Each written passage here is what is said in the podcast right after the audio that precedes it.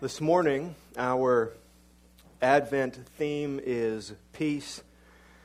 And our sermon text, as you know, is Luke chapter 2, verses 8 through 14.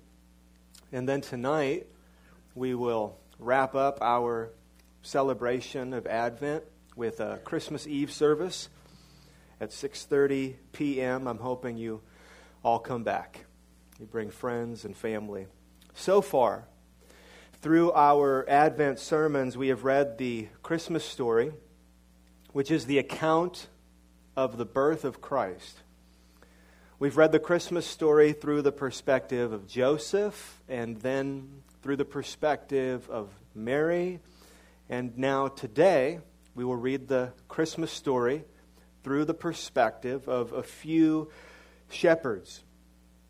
So, think of this sermon as unwrapping together the greatest gift God gives us, which is peace. A lot to work through, so we should pray together. Please bow your heads with me.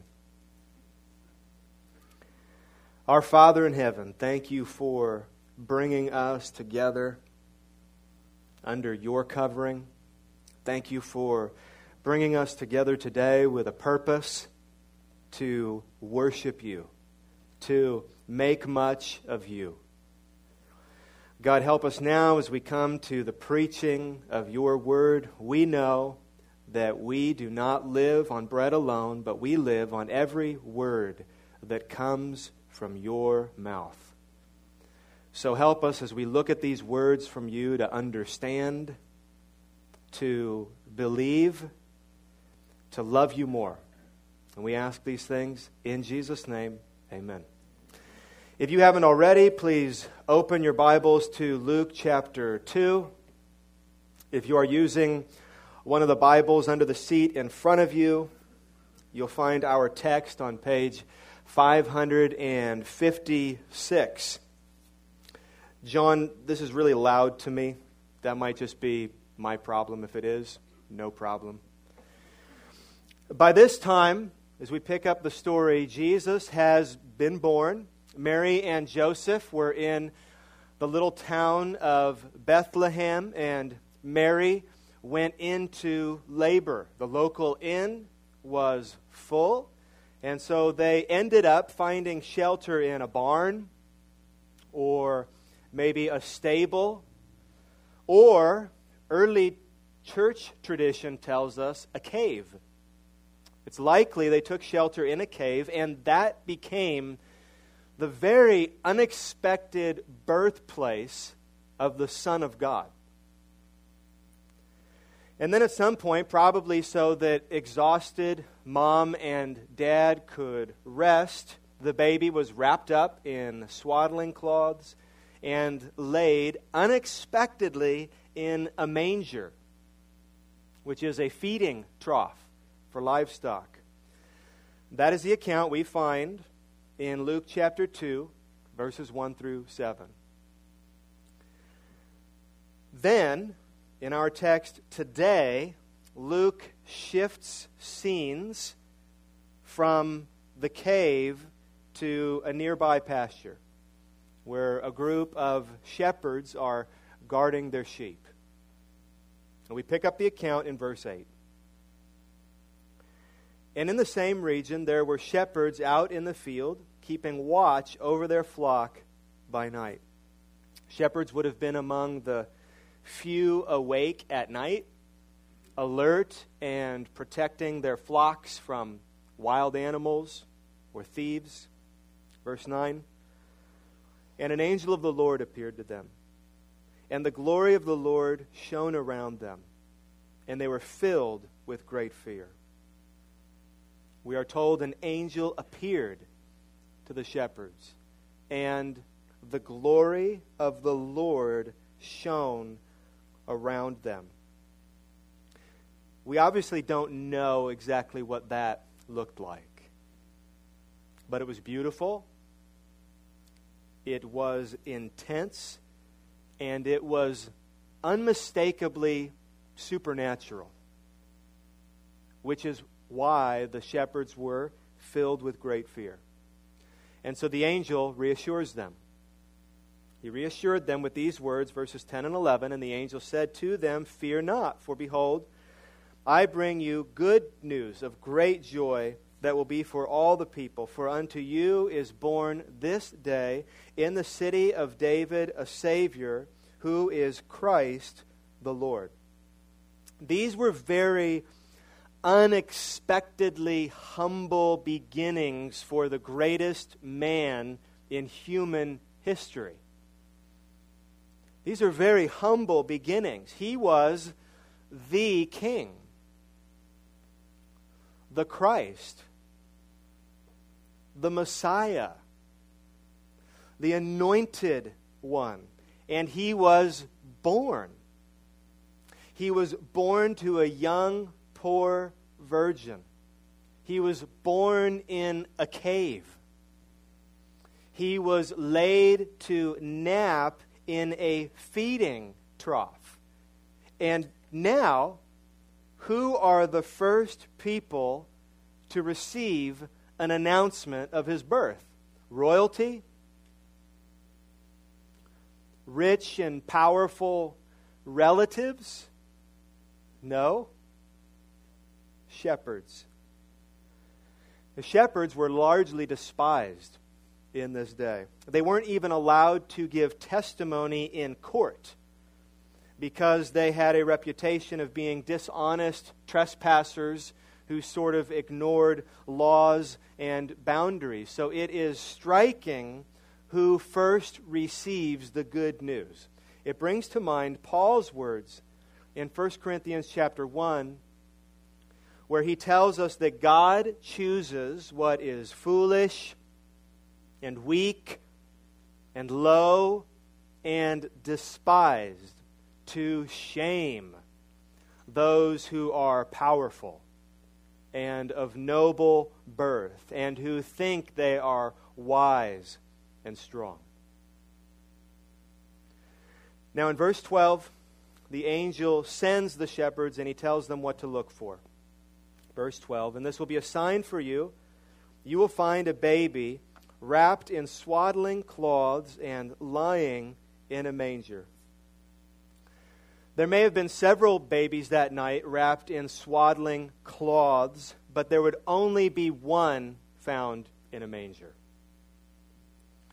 And then, before the shepherds can pack up their stuff and leave, their angel was joined by other angels and they all broke out in song. And this song is really the focus of the sermon today.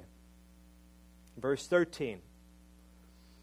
And suddenly there was with the angel a multitude of the heavenly host praising God and saying, Glory to God in the highest, and on earth peace among those with whom he is pleased. So the angels like Mary, you were here last week, they burst out in song at the occasion of Jesus' birth. And they sang, basically, Glory to God in the highest, and on earth peace. Jesus had come. And with him, glory to God and peace on earth. I think this is probably the most famous Christmas verse in the Bible. A lot of people in church, out of church, Christian, not Christian, know this verse, have heard this verse. Most people have heard it. Maybe this will jog some of your memories. In the King James Version. And on earth, peace, goodwill toward men. So when I was growing up, this was the Christmas theme peace on earth. Everywhere you looked, you would see that theme peace on earth. Today, I have seen it on countless Christmas cards. By and large, if you were to ask somebody whether they are a Christian or not, what is Christmas about? I think most of them would answer peace on earth. But what is it?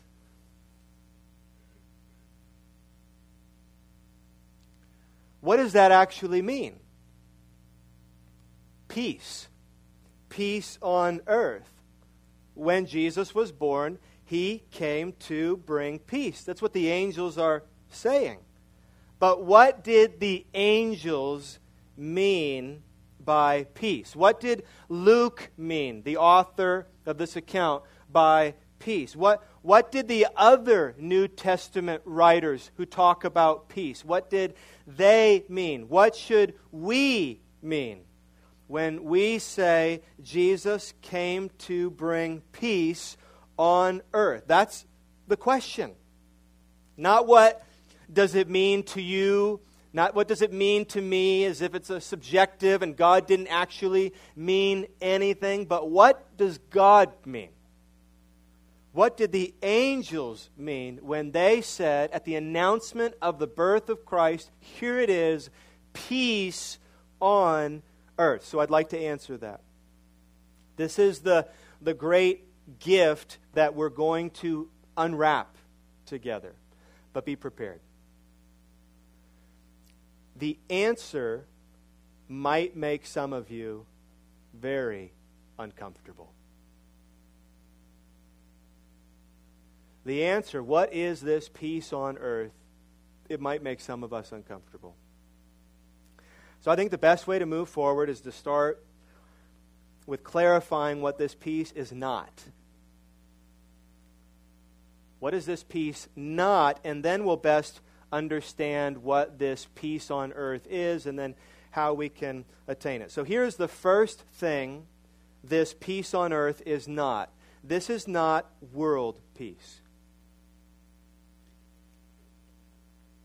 I think that is what most people think.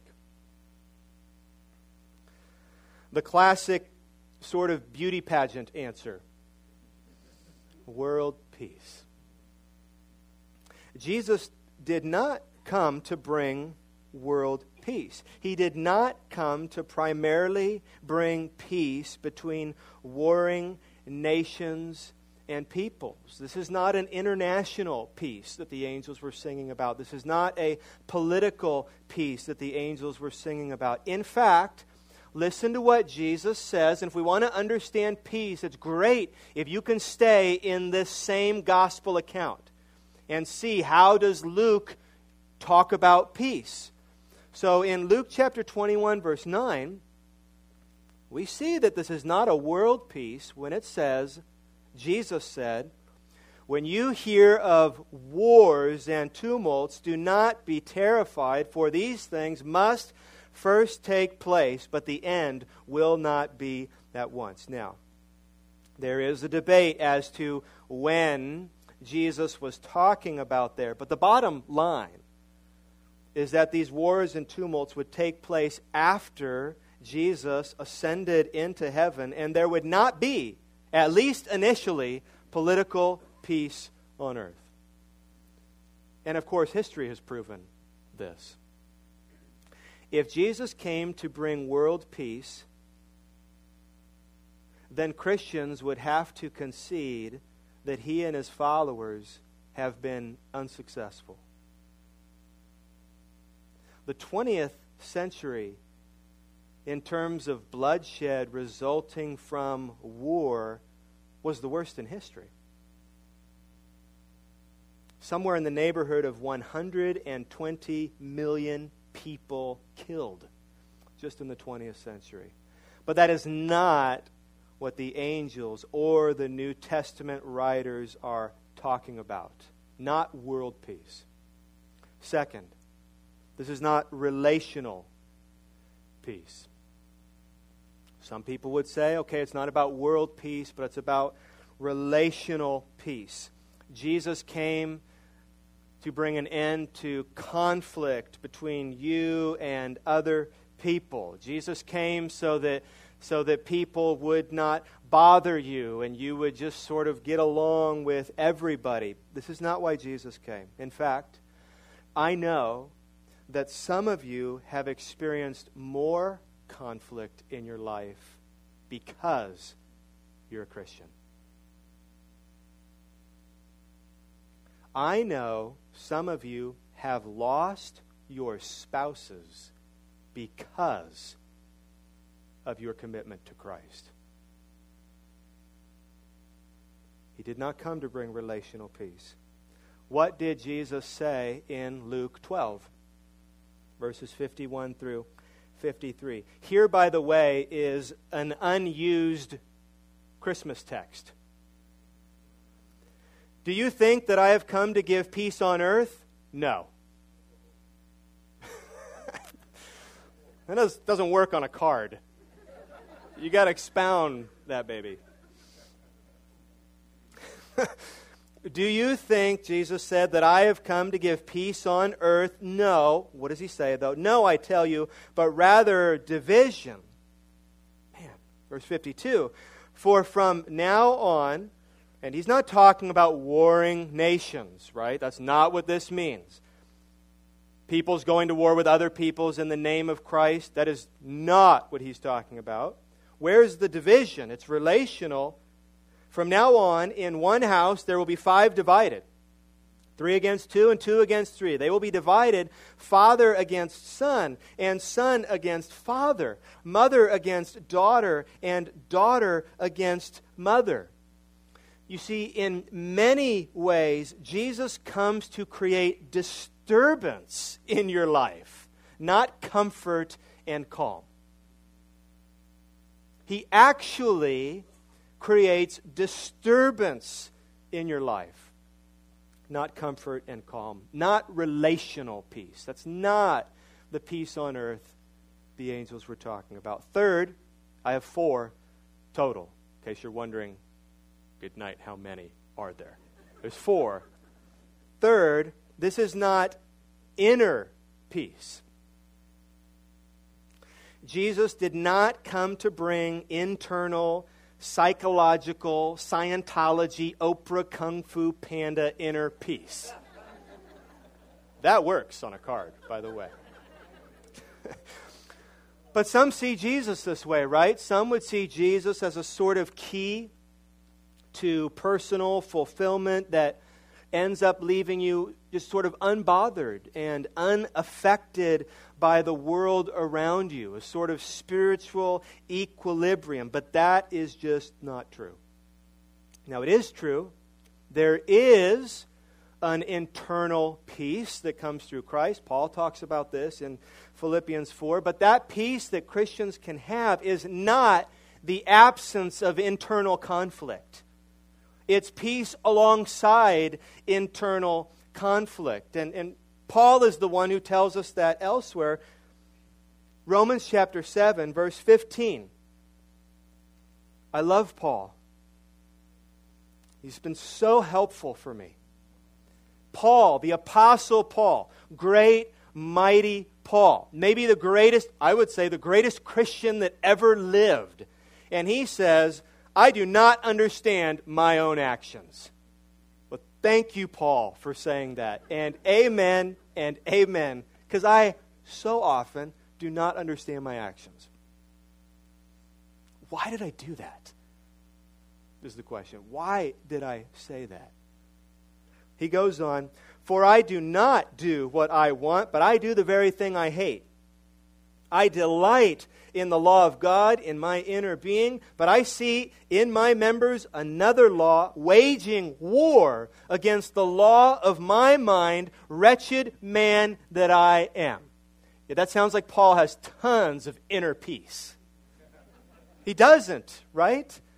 He says, There is this within me, this, his words are waging war and it's, it's beyond my understanding. And it doesn't go the way that I want to go. That does not sound, at the very least, right?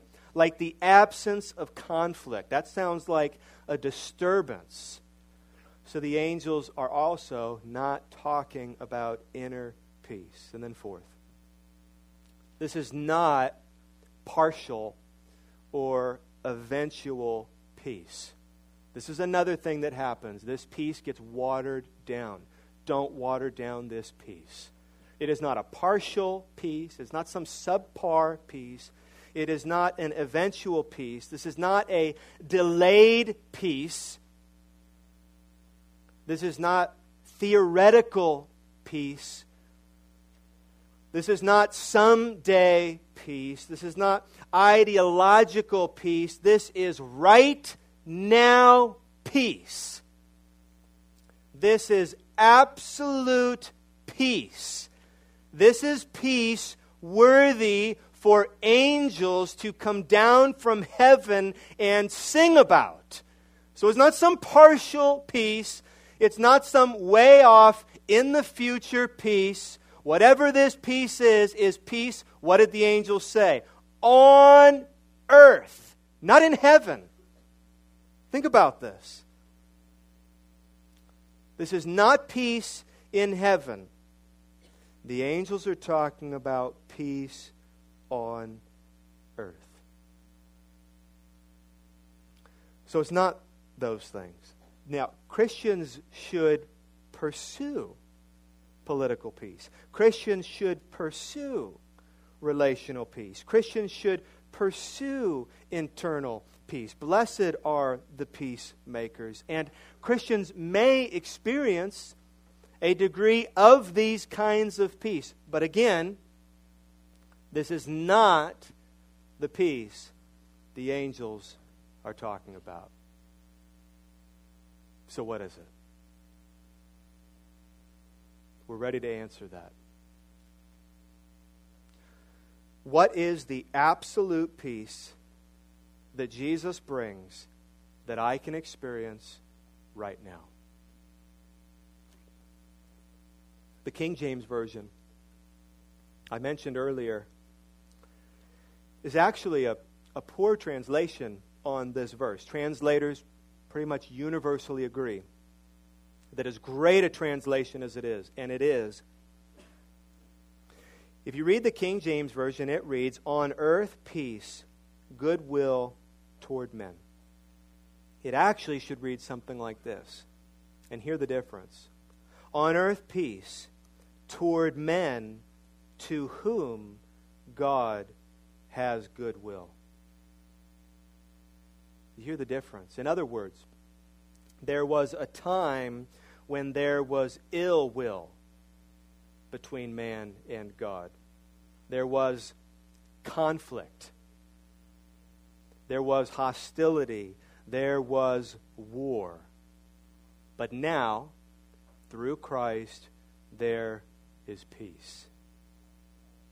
The ESV, Pastor Greg read, the ESV says, and on earth, peace among those with whom he is pleased. So, do you see that this is not peace between you and others? This is not peace within yourself. This is peace between you and God. That's the peace the angels are talking about. Not peace between you and others, it's a good thing. Not peace within yourself can be a good thing, but peace between you and God. That is the absolute, right now peace that Jesus came to bring. Now, a good Christmas carol gets this right. Not all Christmas carols are good, but a good Christmas hymn will get this right. And no one, in my opinion, said it better than Charles Wesley in his hymn, we sang today, Hark the Herald Angels Sing, reflecting on this verse. He said it concisely and perfectly. Hark, the herald angels sing, Glory to the newborn King, peace on earth and mercy mild. And then here's the definition God and sinners reconciled. That is the peace on earth that Jesus came to bring. This means your greatest need is reconciliation with God. whatever needs you know you have, whatever needs you think you have as a human being, your greatest need is reconciliation with God. Your greatest need is peace with God. Your greatest need is to be brought into peace with God. And that is the peace that Jesus brings. That is the peace the angels sang about. There is still conflict in the world. We're reminded of this every day. There is still conflict in your home. There is still conflict in your own heart. But, Christian,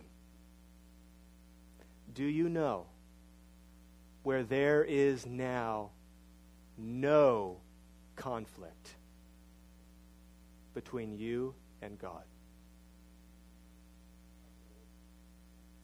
No conflict, no enmity, no hostility, no war, no hate between you and God. This word peace has already been used by Luke. This is a great place for us to go once before in Luke chapter 1, verse 79, where Zechariah, the father of just born John the Baptist, is prophesying about his son. And he says in verse 76 and following, let's listen to how he uses the word peace. And you, child, will be called the prophet of the Most High, for you will go before the Lord to prepare his ways, to give knowledge of salvation to his people in the forgiveness of their sins, because of the tender mercy of our God, whereby the sunrise shall visit us from on high, to give light to those who sit in darkness and in the shadow of death, to guide our feet into, here it is, the way of peace. So, what is the peace that Zechariah is talking about? He's talking about salvation, he says, and forgiveness of sins, he says, and the mercy of God, he says. He is talking about peace with God. Let me show you two other New Testament texts that talk about this. Here's Paul in Romans chapter 5 verse 1. Therefore, since we have been justified by faith, we have peace with God through our Lord Jesus Christ. Listen carefully to Paul again in Colossians 1, verse 21. And you, think about what Paul says here. And you, who were once alienated and hostile in mind, doing evil deeds, he has now reconciled in his body of flesh by his death in order to present you holy and blameless and above reproach before him. So, why was Jesus born? Why did Jesus come in flesh? According to Colossians chapter 1. Why did he take on a body of flesh? So that he could die. So that he could die, reconcile you to God, and present you holy and blameless.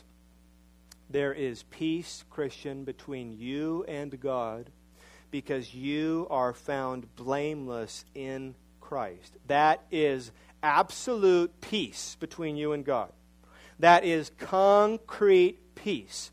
That is tangible peace. That is, can't get any better peace.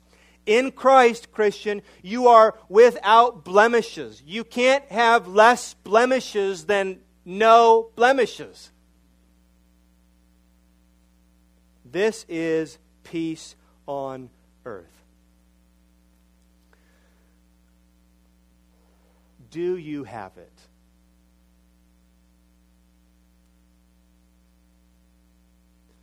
Do you have peace with God?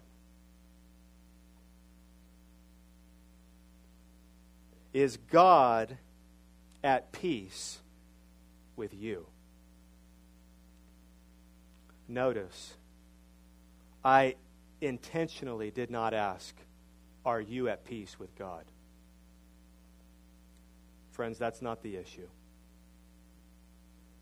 God has not offended you and in need of your forgiveness. But you have offended God,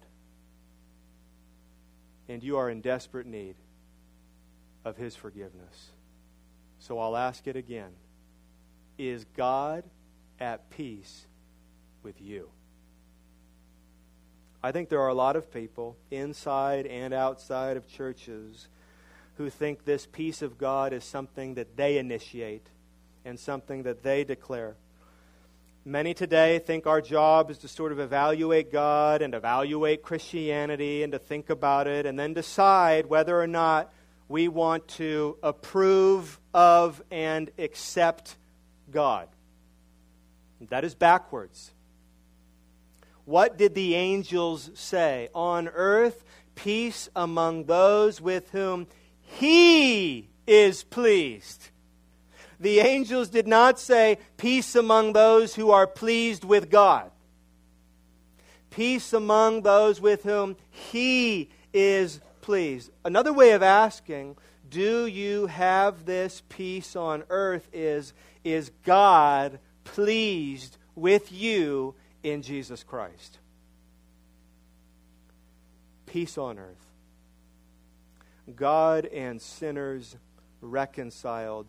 That is the greatest gift. That's why we sing. And if that didn't happen, we'd have nothing to sing about.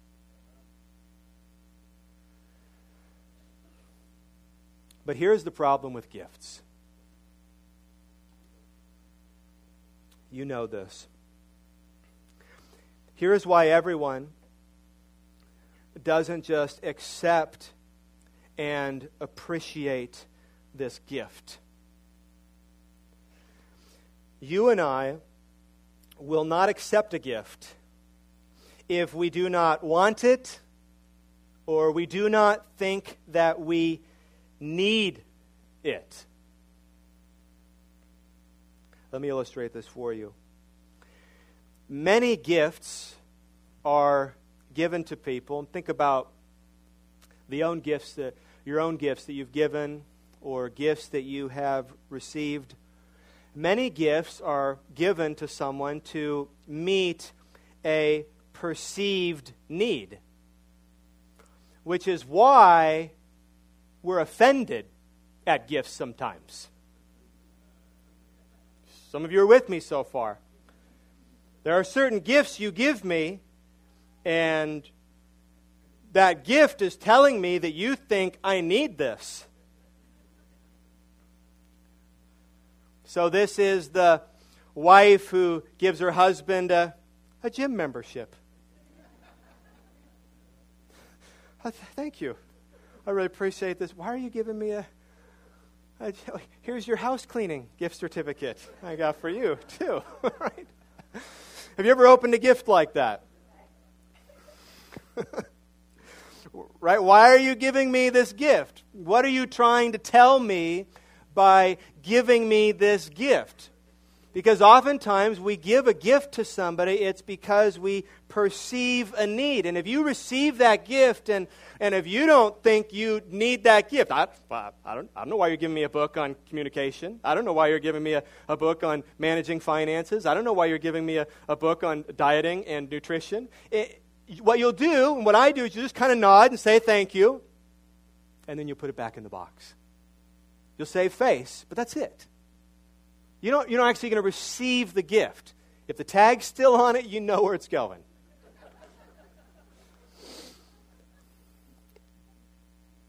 and most people do not believe they need peace with God.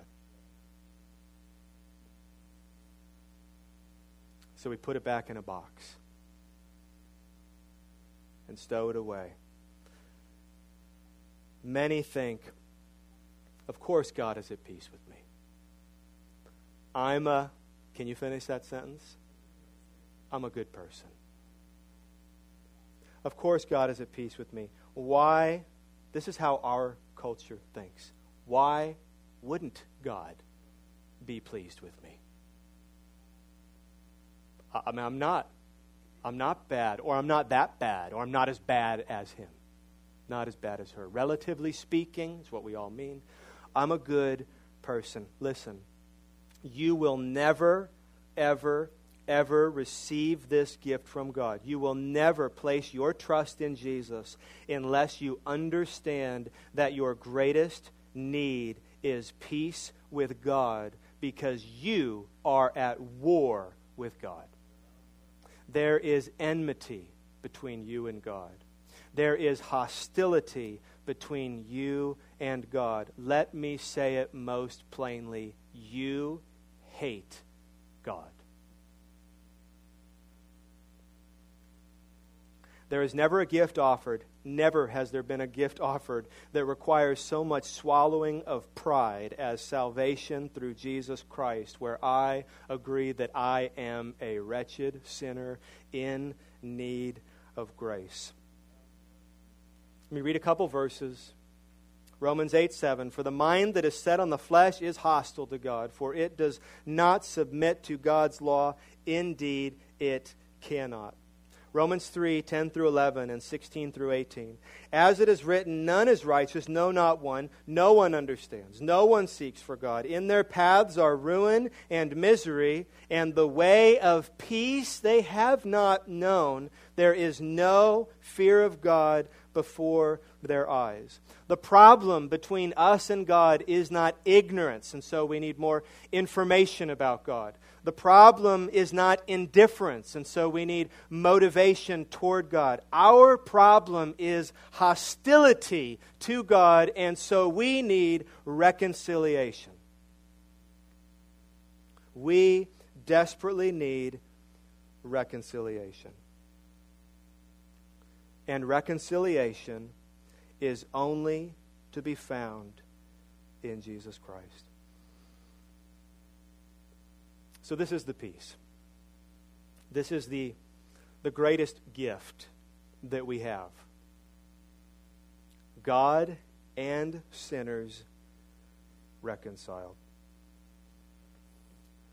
So, let me try to bring this together and conclude and talk to two different people who are in the room this morning. And you all will fall into one of these two categories. You are either a Christian or you're not a Christian. You are either a Christian this morning or you are not a Christian. Now, I will say before I say the things that I'm going to say next, I will say to be careful. To be careful. Because there have been so many who said, I am a Christian and they were not. So don't check out and don't make assumptions and don't jump to conclusions. There's no need to panic. If you're a Christian, then be assured and confirmed in your faith in Jesus Christ. But if you're not a Christian, but you think you're a Christian, you want to know that. You want to, I mean, please have that humility. You want to know that right now. You do not want to find that out when you die and your soul is separated from your body and it goes to meet Jesus. That is not when you want to find out whether or not He's going to say, Come in and enjoy everlasting fellowship with me or depart from me, for I never knew you. Listen, you would not be the first, you would not be the thousandth to have that happen. So take this seriously. First, let me say something to those of you who are not Christians here this morning. If you're not a Christian, I'm so glad that you are here this morning. This is, by God's grace, already it's been, it's been shed on your life. That, that you could be in this place this morning and hear the good news and hear the gospel.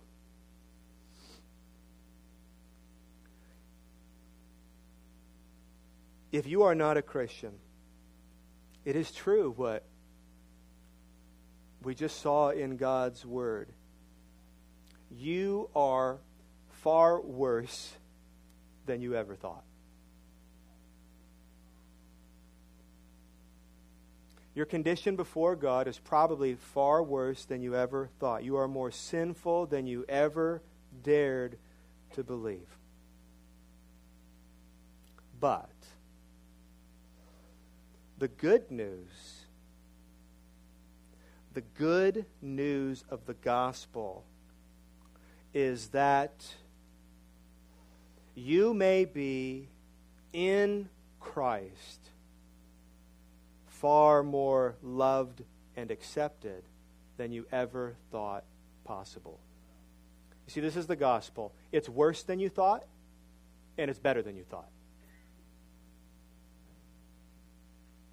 Through God's word, we learn that it is worse than I thought,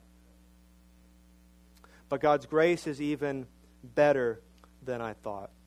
So if you are not a Christian, I want to tell you the good news. There is a God.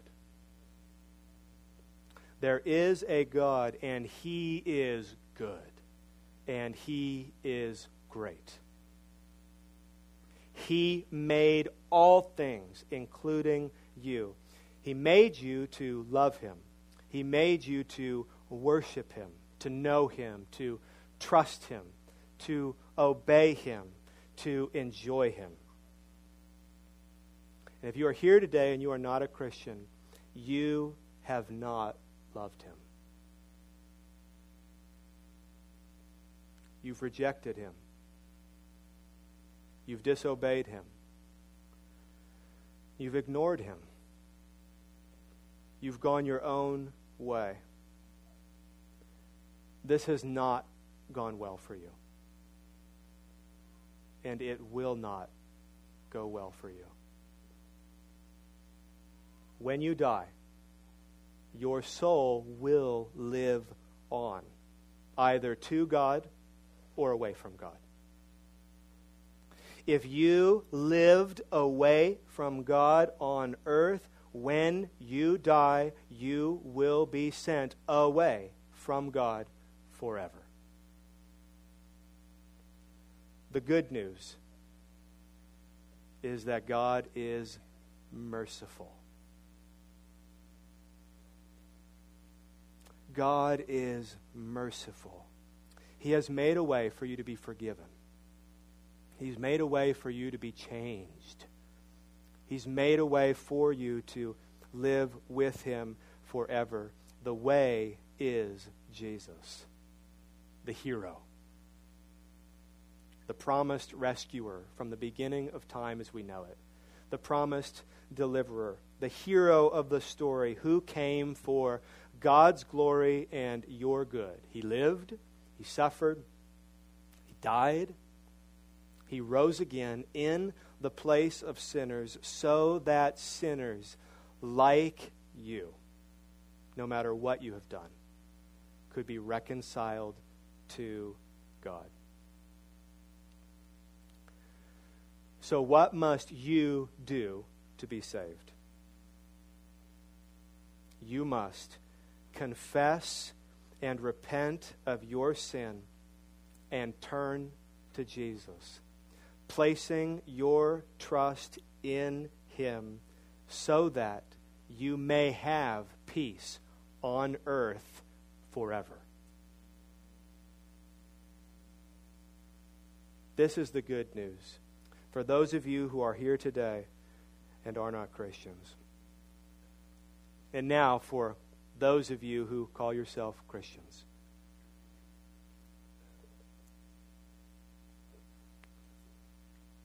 We're harder on the ones we love, right? And that's a good thing. There's tenderness in it, but we're hard on those that we love. Because we know that soft spokenness and soft theology never helped anyone.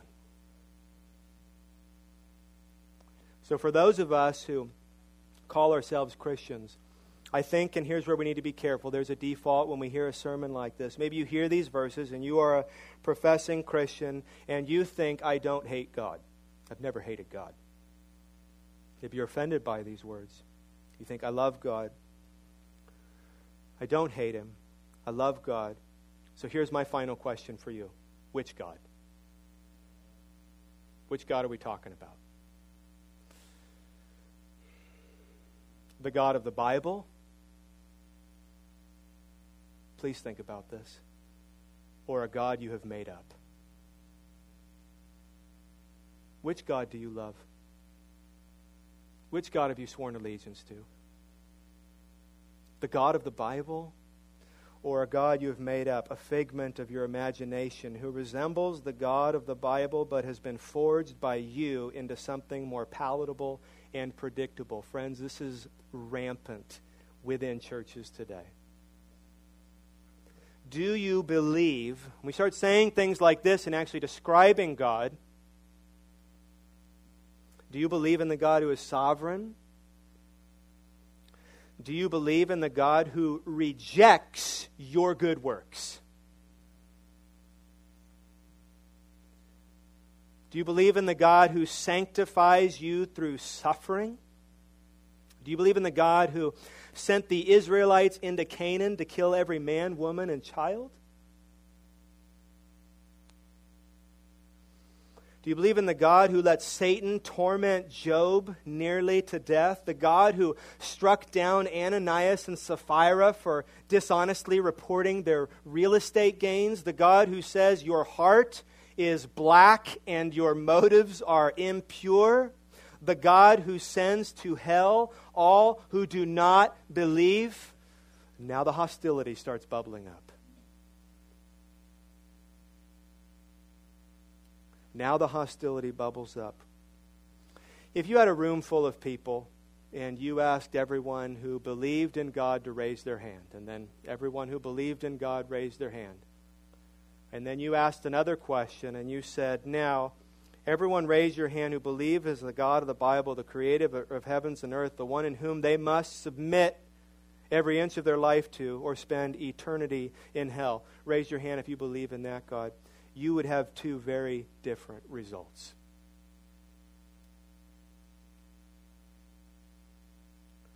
Is the God you claim Christian, is the God you claim to believe and love the real God? Or is it an image of God that you have carved up on your own? What if you got close to the real God?